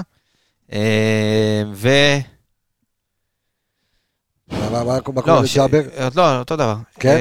אני חושב שאבו פאני, שרי, אצילי, חזיזה ודין דוד. אני אין לי הרבה מה להרחיב, זה אותו הרכב, פשוט אופרי במקום בוגדן. כן, האילוץ היחיד בהרכב. כן, האילוץ היחיד. למרות שרשמו משהו שאלי כאילו יכול לפתח ולא נטע, אבל בואו נראה. ישראל, המיקרופון שלך פתוח. ישראל ארביב, מגיש פודקאסט האנליסט עם ברצלונה, שעוד מעט אתם יושבים להקליט את הפרק השני. אז קודם כל, ככה, איך זה להגיש פודקאסט האנליסט עם ברצלונה? דבר ראשון, חוויה מטורפת, אתה יודע, לשבת, דבר עם אנשים שבאמת מבינים, באמת. תעשה לה תמונות קצת, נו, לדבר אליי. מבינים כדורגל, לשבת, תדבר איתם, לנתח את המשחקים, אין דברים כאלה, אנחנו עושים אותו פורמט כמו שאתם עושים פה, אותו דבר, כל פורמט האנליסטים. כן, הוא חייב להיות אותו הדבר. יושבים, מנתחים את המשחקים, ואין מה להגיד, פשוט לשבת ולדבר על מה שאתה אוהב. חבל, אם היית אוהד ריאל, גם היית רוצה פודקאסט אליפות, אבל לא נורא, הכל בסדר. אליפות עם כוכבית, זה באמת, עם 4-0 בברנבאו. זה מה שאני אומר. אין דבר כזה, אליפות עם כוכבית. אין דבר כזה. אין דבר כזה. אתה יכול להפסיד 4 איפה שאתה רוצה. אני אומר לך, בדקתי ישראל. אין כוכבית על... אין כוכבית. עכשיו, איך... בואו נחזור רגע למכבי חיפה. אתה מסתכל, אתה רואה את המאצ'אפ הזה של מכבי חיפה, הפועל באר שבע. איך אתה... אם אתה מכבי חיפה, אם אתה ברק בכר, עם איזה הרכב אתה עולה? תשמע, אני חושב שהרכבים שהם אמרו פה, זה אין פה הרבה שאלה. זה הרכב הכי חזק של מכבי חיפה, היא צריכה לנצח, היא צריכה... לא, אבל יש כאן שאלה, אם אתה... רגע, אלי מוחמד יכול לשחק? כן, כולם פרט לשון. אוקיי, אז... מה עם אבו פאני? יש לו תסריט עם הצהובים, כן, לא, לא, תשמע, עם ההתאחדות השנה, צריכים לעשות... אגב, גם השדר במשחק של מכבי נתניה נגד הפועל באר שבע, היה קטע אחד שהוא אמר, הוא אמור להחמיץ, מישהו קיבל צהוב, אז הוא אמור להחמיץ את המשחק הבא, אם כמובן ההתאחדות עשתה... אם מישהו יזכור לרשום את זה איפשהו. כן. אז שתבין לאיזה מצב הגענו, שאפילו, אתה יודע, זה כבר קרה כמה פעמים העונה. ואני לא צוחק, צריך לבדוק לגבי עונות קודמות, כי יכול להיות שזה היה, פשוט העונה התחילו לשים לב לזה. אני חושב שהנקודה שצריך אולי קצת להתעכב עליה, זה שיבטו לו מרחוק לגלאזר. כי אם שמתם לב, בעיטות מרחוק הוא לא כל כך עומד בזה. ספקת שערים. ואם יש שחקנים שיודעים לבעוט, אתה יודע, אבו פאני ושירי, וגם במשחק האחרון, טוב מסי, שבנתניה הדביק לו איזה אחד לחיבורים, אז אני חושב שצריך להביא שחקנים שיודעים לבעוט. דרך אגב, אני חייב לעומרי גלאזר, שהיה חלק מהאליפות עונה שעברה. לתת לו את כל הקומפלימנטים על עונה מצוינת. שיב את ארוש על טובה, לעומרי גלאזר, ואני אומר לך שהוא שוער העתיד של מדינת ישראל. זכור מה אני אומר לך, הוא אחד משוערי העתיד של... אני אומר, הוא אחד משוערי העתיד של מדינת ישראל. כל כמה שנים אומרים את זה על מישהו אחר, בסוף הם צריכים להוכיח את זה. הוא צעיר מאוד, גם הוא וגם דניאל פרץ. איך קראו לו שבמכבי תל אביב לפני כמה עונות? טננבאום. לא, ברק לוי. נכון, גם עליו אמרו, כל פעם אומרים על איזה מישהו. קודם כל, גלאזר כבר המון שנים, אתה יודע. צריך איזה 3 עונות רצוף, לשחק, ורק אחרי זה. אני חושב שהוא עושה אחלה. עושה עונה טובה. עונה טובה. טוב, לא. יש כמה מועמדים לשוער העונה. פה, והוא גם לא היה צריך, אתה יודע, עם אריאל הרוש היה בריא, הוא היה... הוא לא היה שוער. אבל זו דוגמה של שחקן שמקבל את ההזדמנות. ולוקח אותה. ושוער, אתה יודע לך, זה הכי קשה, כי אתה יודע, כל טעות הכי קטנה, אתה אאוט. והוא לקח את ההזדמנות. אבל יכול להיות שמשהו בבאר שבע יותר יתאים לו מפה, שפה ברגע שאתה עושה טעות, יש לך הרבה יותר מבקרים, והרבה יותר לחץ. וגם ארוש, יכול להיות שארוש... לבלי לזלזל ולהוריד ברמת לחץ שם, זה לא אותו דבר. גם ארוש זה נראה לי לא הכי מקצועי. לדורון שלנו. לפעמים זה לא הכי מקצועי, כי הבנתי שיש קצת מעבר עם אריאל ארוש. לא יודע. דורון קדם, פודקאסט שלנו, פודקאסט האנליסטים ברצלונה, תן לי את ההרכב שלך למשחק ביום שבת, האם אתה מחזיר את אלי מוחמד, האם אתה נשאר עם נטע לביא, דווקא ממשחק שהוא עם קבוצה שיכולה ללחוץ אותך הרבה יותר מאשר הפועל תל אביב, וזו הפועל באר שבע, האם אתה נשאר באותו הרכב, באותם 11 שיפתחו, כמו שני החבר'ה האלה, או שאתה משנה משהו? אני נשאר באותו 11 פחות או יותר. כמו שהיו נגד הפועל תל אביב? כן. אוקיי, אבל למעט ג'אבר במקום המופני. אז שזה מהותי. זאת אומרת, אז אופרי ארד ופלניץ' ואתה שם את ג'אבר במקום המופני. כי אתה רוצה לשמור את המופני, או שאתה רוצה קצת לראות יותר את ג'אבר? רוצה לראות את ג'אבר, באמת כאילו, דיברנו על זה גם שזה תכלס סיפור שהוא די סגור. חושב שמגיע לו את המשחק הזה ככה לפתוח, לתת לו את המחצית הראשונה וחלק מהמחצית השנייה, ואז להכניס את אבו פאני אם צריך או... זה שלך זה? לא. זה שלו, שלהם. מה זה, מה הבעיה? אני חושב שלג'אבר יהיה הזדמנות לשחק. אותם מאשימים אותי פה. לג'אבר יהיה הזדמנות לשחק, כי אמרנו אם זה ייגמר בשבת, יש לך 3 משחקים שתוכל לחלק את הכוחות, וג'אבר זה שחקן שגם אם אתה תפתח איתו נגד מכבי תל אביב, נגד מכבי נתניה, או נגד בני סכנין, אתה לא תרד במשמעותית מהיכולת, פשוט במשחקים כאלה אתה צריך שחקנים עם יותר, מה שנקרא, יותר בשר, מה שנקרא, שחוו קצת יותר. אני חושב שג'אבר ייתן לך, אתה יודע, תדע מה אתה תקבל ממנו כבר, שזה כבר לא מפתיע. אבל ברמת המעמד, ברמת הלחץ, אני הייתי הולך עם אבו פאני במצב כאלה, אנחנו יודעים שהוא מתעלה, גם נגד מכבי תל אביב, גם נגד הפועל באר שבע, ב-2-1 שניצחנו בטרנר, הוא התעלה. גם המהפך הוא זה שהחזיק את כולם. בדיוק, אז ידע להתעלות, כן כבודו. לא, לא, זה עולה לי ויורד, אני מתחשב, עולה ויורד. כן, עכשיו בוא נעשה איזה שאלון ככה, קצר ליום העצמאות. או, אני אוהב. אוקיי, כך 2 שאלות, אוקיי. שאלה ראשונה, ככה 1-1 כאן יענה, ואתם המאזינים באוטו, במנגל, בבית, בשירותים, בהליכה, באיפה שאתם רק רוצים, תענו לעצמכם ותגידו, מי השחקן? זו שאלה אחת, זה 2 שאלות, אבל שאלה אחת היא גם מחולקת לשניים. מי השחקן הישראלי הגדול ביותר של מכבי חיפה בכל הזמנים, ומי השחקן הישראלי הכי גדול בכל הזמנים? דורון, בואו תתחיל. של מכבי חיפה, יניב קטן. אוקיי, בכל הזמנים, אוקיי. אני אוהב אותו הכי הרבה. עזוב מי אתה אוהב. מי אתה, על פי כל הפרמטרים, אתה אומר יניב קטן, בסדר? יניב קטן, אני הולך איתו. והישראלי הגדול בכל הזמנים? לא ראיתי אותו משחק, כן. אבל מסרטונים שראיתי, מדברים שמעתי, אייל ברקוביץ. אוקיי. עמיגה. הישראלי הכי גדול שיחק במכבי חיפה. וואו, קשה, כן. אבל אני שוב, על סמך... היו הרבה, אתה יודע, היו כאלה שלא ראית כמו ברוך מאמן, או כמו ארון אמר, או כאלה ואחרים, והיה לך עוד. אז אני אלך, אתה יודע, מסיפורים, ושוב, רובן נטר. אוקיי. אני חושב שרובן, אתה יודע, גם מסרטונים, שוב, סרטונים, ויוצא לי הרבה פעמים לראות קלטות, אתה יודע, ותמיד יש בערוץ ב-57 את הסרטונים, אני חושב שמה שרובן היה עושה... אני יותר זקן, אתה מבין? אני גם יותר זקן ממך. כן, ואתה גם לא... כן. אתה גם לא צעיר. ואני חושב שרובן, אתה יודע, מדברים שאני ראיתי מה שהוא עשה עם הכדור, ואני לא מדבר בכלל על השערים הגדולים בפארק דה פרנס, ונגד מכבי תל אביב, יש משהו בכדורגל של רובן נטר. טיפול בכדור, הטאט שלו. איך קבסה קורא לזה? פנטזיסטה. בדיוק. ואני חושב שגם, אתה יודע, היה גאון ברמת, אתה יודע, הראיית משחק, אבל רובן בטיפול בכדור שלו, ואני חולה על שחקנים שיודעים לטפל בכדור, ורובן זה באמת בעיניי. הישראלי הגדול בכל הזמנים של הישראלי של מכבי חיפה הכי גדול בכל הזמנים. אוקיי. והשחקן הישראלי הכי גדול בכל הזמנים, יוסי בניון חד משמעית. חושב ששחקן שעשה קריירה בפרמייר ליג בוא נגיד ליברפול, צ'לסי, ארסנל, זה קבוצות שאתה רואה בשבתות בכל משחק עונה, ולהיות שחקן הרכב בליברפול, לתת גול בשמינית גמר ליגת האלופות בברנבאו, שחקן חד משמעית, ואני שוב, אני מכניס את הכל, מבחינת כדורגל, אני מאמין שאייל היה יותר גדול. מבחינת ישראל, לא, הכל, אוקיי. מבחינת כדורגל אייל היה יותר טוב, אין ספק, אבל אני מכניס את כל החבילה. אני חושב שיוסי בניון, שוב, אתם יכולים להתעצבן. לא, אז בוא נגיד לך, רגע, אל תגיד לי שנייה.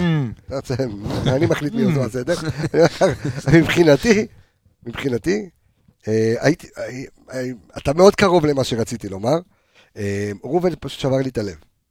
בגיל 14 הוא שבר לי את הלב, עבר להפועל חיפה, ולכן רציתי תמיד, אתה יודע, מבחינתי זה רובן, אני אוהב אותו מאוד, אבל השחקן מכבי חיפה הגדול בכל הזמנים בעיניי, הוא אייל ברקוביץ'. זכיתי לראות, ראיתי אותו החל מ-90-91, אתה צריך קודם על 90-91, בעונת הדאבל ההיסטורית, הוא רובן נטר וטל בנין, היו הטריו, כאילו באמת משוגע, והוא בעיניי, השחקן מכבי חיפה הגדול בכל הזמנים, והשחקן הישראלי הכי גדול, יוסי בניון. אני מסכים איתך, ואני לא רק מכניס את התלות המטורפת שהייתה למכבי חיפה ביוסי בניון, אלא בכלל הקבוצות אלינו הגיעה, מה שהוא עשה, צורת הטיפול בכדור, גם יכולת המסירה, גם יכולת ההבקעה, גם מקומות ששם הוא הגיע, לדעתי הגדול בכל הזמנים. כן, ערן? אני הולך פעמיים ברקו, אחי. פעמיים ברקו, לא, לגיטימי. פשוט, תשמע, רובן ואייל זה שני השחקנים שבגללם בעצם... מבחינתי זה כאילו ה-DNA של מכבי, שגם להיראות טוב, גם לשחק יפה, גם מגניב, גם כל הטכניקה, הכל, היה לשחקן סוחף והכל. מבחינתי הוא הכי טוב כישראלים כל הזמנים, כי בהבדל מלא להוריד מהקריירה של יוסי בניון לרגע, אבל היה זה שחקן שאתה בונה עליו קבוצה. יוסי היה קבוצות שהוא היה שחקן משלים. שזה גם בסדר. בעיקר לקראת הסוף, אתה יודע. כן, אבל הגיע לטופ. ארסנל, צ'לסי כאלה. הגיע לטופ, ליברפול, הכל, באמת היה בטופ של הכדורגל, אבל היה זה משהו אחר, היה זה... אתה באמת, כל זה עליו, יש את המשפט, קונים כרטיס בשביל לבוא לראות. כן, אני חושב שדווקא יותר מרובן, עם כל הפנטזיסטיות שלו וזה. אני מסכים איתך. בוא נגיד שרובן ללא אייל, לא היה שווה הרבה, על אף שעשה עונות מאוד יפות אחר כך גם בהפועל חיפה, וגם שחזר למכבי חיפה. אחרי זה בנתניה בסוף גם... נכון, היה שחקן משלים. אבל היכולת המסירה של אייל ברקוביץ' אין עליה עוררין, כאילו זה היה משהו... רמה עולמית. חלומי. יש שחקן שמבאס אותי שלא יצא לי לראות, זה אייל ברקוביץ', באמת. טוב, בין כאלה, זה שחקן, אתה יודע, אומרים, אם סור בין שניים, הוא מוסר בין שבע. אתה יודע, אתה היית, אני זוכר, אתה יודע, ב-93-94, היינו ביציאה, ואתה מסתכל, עכשיו, היה לך המון שחקנים להסתכל להם, גם על רובן נטר וקנדאור, שחקנים באמת...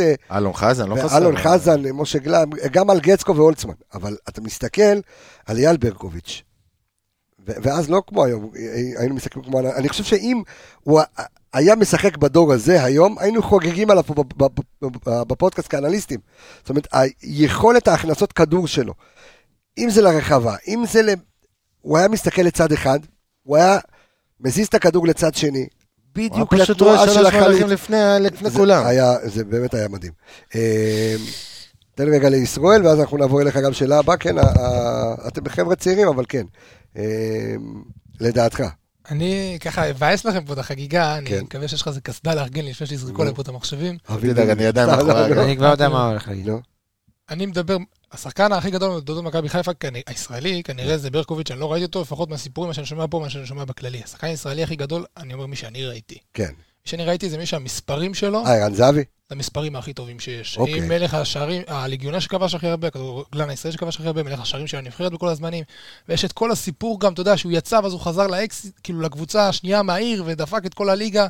יש פה הכל בשביל קונצנזוס, לא קונצנזוס, בשביל סיפור. לא, אני מניח שהמון חושבים כמוהו שערן זאבי הוא הגדול בכל הזמנים. אני חושב שהוא אחד הספורטאים בכלל, לא כדורגלן, אחד הספורטאים הכי גדולים שהיו פה. אני חברים, הם לרוב לא מסכימים איתי, אבל אני, מה שערן הביא לי, ובתור אוהד של הנבחרת, אני אתה רוצה שאני אצמל אותך, זה בדיוק העובדה, הסיבה למה רונלדו יותר גדול ממסי.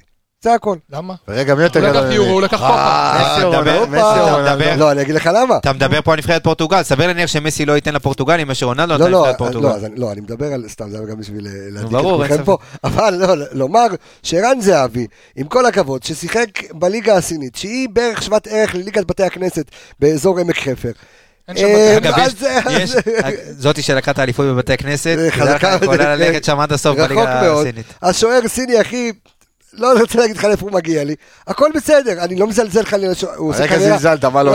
לא, אבל ברגע שסייגתי זה כבר פחות זלזול. אבל אני אומר, שערן זהבי, אתה רואה את הקריירה שלו גם באיינדובן, הייתה לו קריירה גדולה פה בישראל, ובנבחרת ישראל, אם אתה מקמפרס את הכל, מתכלל את הכל, ועוד מינים שאני דופק ככה, עוד גנבות דעת. לכלום, גנבות דעת כאלה ואחרות. הוא לא יכול להיות עבורי, אבל אם הוא עבורך, הכל בסדר, כי שאלתי אותך. הדור הצעיר, זה מי שראה אותו. ולכן זה בסדר, אנחנו מכבדים. עכשיו אני עובר רגע לשאלה הבאה כדי לסיים. יש לך... הוא אוהב הצעות, תן לו. זה אחרי. אנחנו רוצים, תכף אנחנו נסיים, ויהיה פה גם אימורים וכאלה. אני עובר איתך לשאלה הבאה. המשחק הכי גדול, ערן, של מכבי חיפה. בכל הזמנים. של, רגע, יום העצמאות, אנחנו מדברים על לייצג את המדינה. המשחק הכי גדול של קבוצה, של מכבי חיפה מול קבוצה בחול. שטורם גראץ. אוקיי. זה היה משחק שבו עלית לליגת אלופות. פעם ראשונה שקבוצה ישראלית מייצגת אותך בליגת אלופות. אוקיי. קייסי שם. זה המשחק הכי גדול שלך, מה, על כל המשמעויות. כן, עם כל מה שזה מביא מסביבו. פעם ראשונה בליגת אלופות. אין, מה זה... לא היה התרגשות כזאת, לפי דעתי. אוקיי. בוא, אני גם רוצה לסייג ולומר, משחקים שאתם ראיתם, אוקיי? אז אני אתן לך שלי. שהייתם? כן. אז... קיירת. אני לא.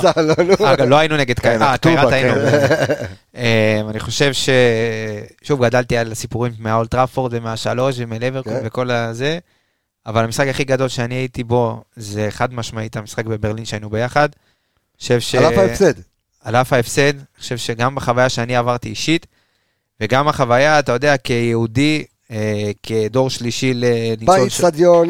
שלישי לניצול שואה, וכל מה שסבב סביב המשחק הזה, בעיניי זה, אתה יודע, וגם להיות באצטדיון ג'סי אבנס, כן. כן, אז להיות בחוויה כזאת, בעיניי כיהודי, כישראלי, זה סגירת מעגל הכי מטורפת שיש, ולהיות עם הקבוצה שאתה אוהד, באצטדיון כזה, שאתה רואה כל שבוע את ביירן ודורטמונד וקבוצות גדולות, ושברצלונה, הקבוצה שאני אוהב, גם לקחה כמה שנים לפני שם ליגת האלופות, אז אתה יודע, זה היה סגירת מעגל בשבילי מטורפת, וחוויה נדירה. על אף השלישה שקיבלנו. שלי, אתה רוצה לשמוע?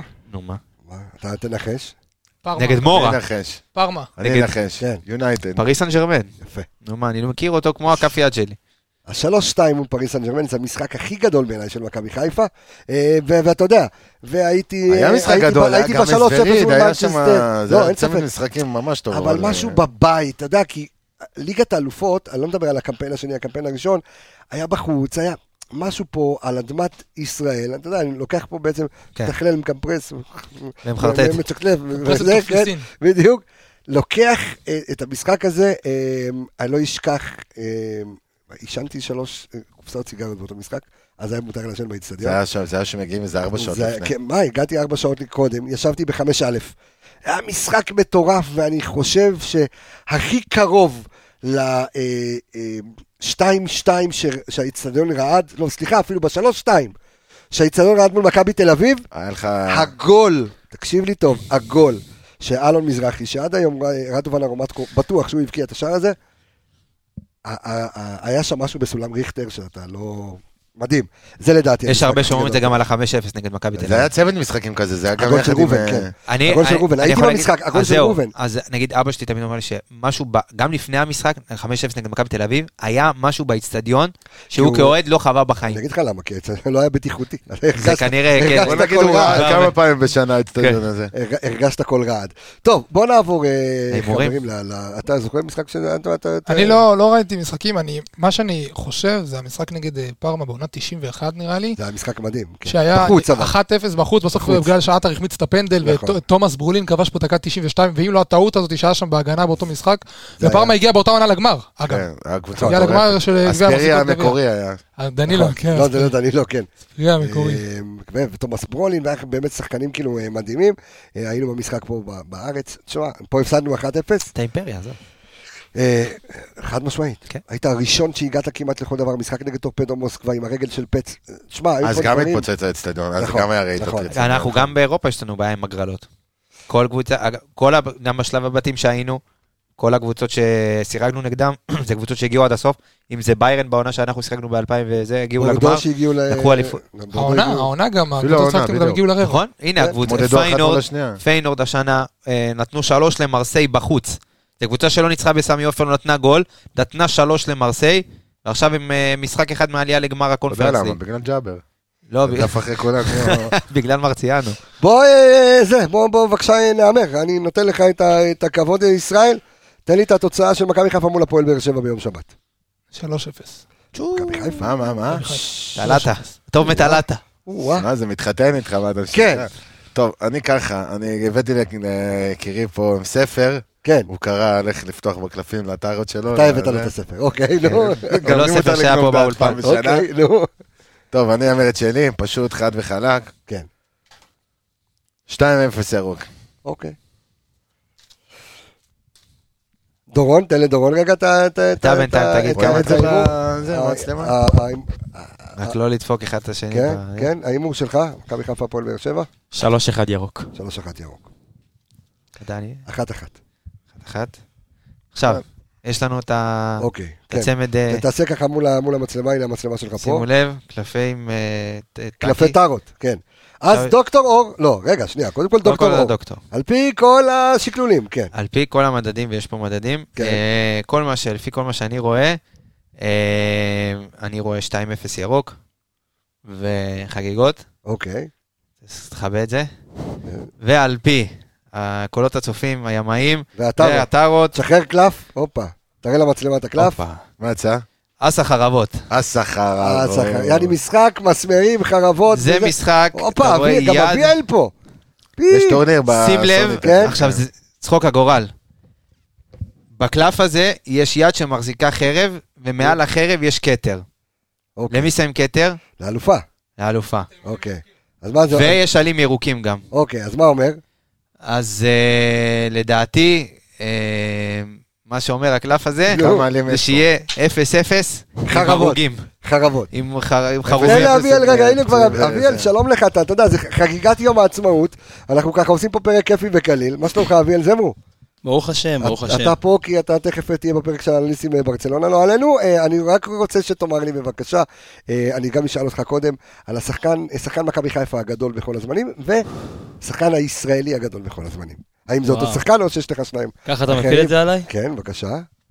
הישראלי הכי גדול, אין ויכוח נראה לי. מי?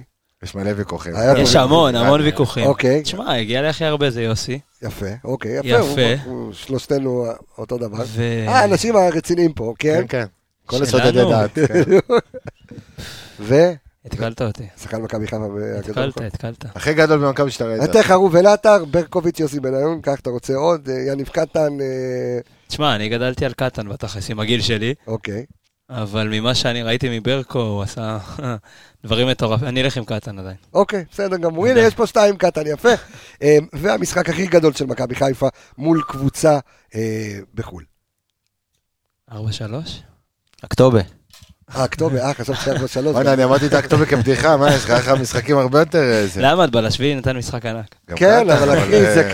הכי גדול, יונייטד. זה קבוצת נגרים, הם עבדו הכי בקופת חולים פה של... הכי חצי מהם לא חזרו למדינה, אתה יודע. שמע, בסדר, אני הייתי בקמפיין ליגת האלופות שאנחנו לא רוצים לזכור. תקשיב, למה? אחלה קמפיין ליגת האלופות. אחלה קמפיין, אחלה אלישה, אחלה דוטרה ושטרחמן. אתה יודע, בתור ילד אתה רוצה לראות גולים. מה לקחת לי את המים? אחי, אני בתור, מה זה ילד? הייתי בן 30 כבר, ראיתי את, קוראים לו, את תומאס מולר, כובש גול ראשון שלו בקריירה. בצ'מפיונס. בצ'מפיונס מול מכבי חיפה. ברמת גן. אגב, לדעתי, כי אלין יש לו 2 שערים בליגת אלופות, אחד מהם נגד מכבי חיפה, ואת השני הוא נתן העונה נגד עוד איזה קבוצה. וואלה. תבדוק אותי. אז זה אחלה נתון של נתונים. ונסיים עם ההימור שלך למשחק ביום שבת. קודם כל, חוגגים אליפות. במשחק הזה? כן. אוקיי. למרות שאני רוצה בבית, לדעתי כן, ואני חושב שקצת הבלוף שלהם טיפה התגלה ביום שבת של באר שבע. אוקיי, רק שבת הזאת? לא, אבל אתה יודע, מבחינת משחק שלנו מולם, אני רואה ניצחון גדול שלנו. כן? הלכתי עם 2-0 מחזור אחרון. עם הקהל והכל? לא, הוא פגע שנייה. הוא פגע פעם אחרונה בתוצאה, כן. ב-2-0, 3-0. 3-0, יפה, כמו התוצאה של ישראל. קודם כל, אני רוצה לאחל, אתה יכול להשאיר את האוזניות עליך, אני רוצה לאחל לכל עם ישראל, ולכל תושבי מדינת ישראל, ולכל מי שפה. יש לו גול נגד ברצלונה, וגול נגד מכבי חיפה. שני השערים היחידים של קליני בליגת אלופות, אחד מול מכבי חיפה ואחד מול ברצלונה. ומפה, מהפודקאסט של האנליסטים במכבי חיפה עוברים לפודקאסט של האנליסטים ברצלונה, הכל מכתוב, חביבי, הכל מכתוב. חברים, אני רוצה לאחל לכולכם, לכל המאזינים שלנו, לכל אוהדי מכבי חיפה, לכלל עם ישראל, לכולכם, לכל היושבים בציון. חג עצמאות שמח. שיהיה לכם חג שמח, תהנו, תהיו עם משפחה, תבלו, תהיו בנוקדים, תהיו איפה שאתם רוצים. מה אתה הזה? יש אחלה מסיבות בכל מקום. תהיו בנוגדים, תהיו איפה שאתם רוצים, יצא לך חרוז. יפה. חבר'ה, תשמרו על עצמכם. תשמרו על עצמכם, תהנו, תבלו עם משפחה. אנחנו בעזרת השם וישועתו, אנחנו ניפגש אחרי המשחק. אחרי האליפות השנייה ברצף. רגע, לא. אם אתה רוצה, זה מה שאתה אומר. אני אמרתי דבר כזה. אתה יכול לסיים עם מה, נו? אני אמרתי דבר כזה. על רקע, אין, מה, אתה אל תגיד, אני אומר. אתה ביום, בפרק הבא, אגב, בפרק הבא, נו, אתה יכול לתת את השיר על הרקע? רגע, למה פתחת? רציתי את האנליסטים על הרקע הזה. אז אני רוצה להגיד תודה רבה הופה, כן. זה לא מלכות. אתה מכיר את השיר הזה, אביב? מלכות. אתה יודע מי כתב אותו? וואו, דיברנו על זה שנה שעברה. כבודו. אז תודה רבה לכל האנליסטים סביב הפודקאסט המשוגע שלנו. תודה רבה הוא לא ידע. לא, כן. לא, יש את הסרטון הגדול מתקופתך גם. איזה סרטון? שכתבת את השיר, יש את הסרטון גם עם המשקפיים, שהיית עוד עם המשקפיים. ארסטל, אחי, הם קוראים לי כתור זה. תאמין לי, שאני עושה אותך חסד. ברוך השם, אני רוצה להגיד תודה רבה לכל הנסים סביבו הפודקאסט המשוגע הזה. ארז אלוני, אביאל זמרו פה, אביאל זמרו, איציק טפירו, האח אלכס מילוש, דור וייס והתיקיות. יובל ויידי, יניב רונן, עדן רוף, דה רוף is on fire, רועי שפיטליק, ערן יעקבי, תודה רבה לך. אור עמיגה, תודה רבה לך. מי שמאמין במנחוס מציע לו לא לשמוע את הפרק הזה עד הסוף. אביאל זמרו, תודה רבה לך. דורון קדם, תודה רבה לך. ישראל אביב, תודה רבה לך. מזל טוב למדינת ישראל. חברים, מזל טוב למדינת ישראל. אנחנו נשתמע בפרק הבא. ביי ביי, להתראות.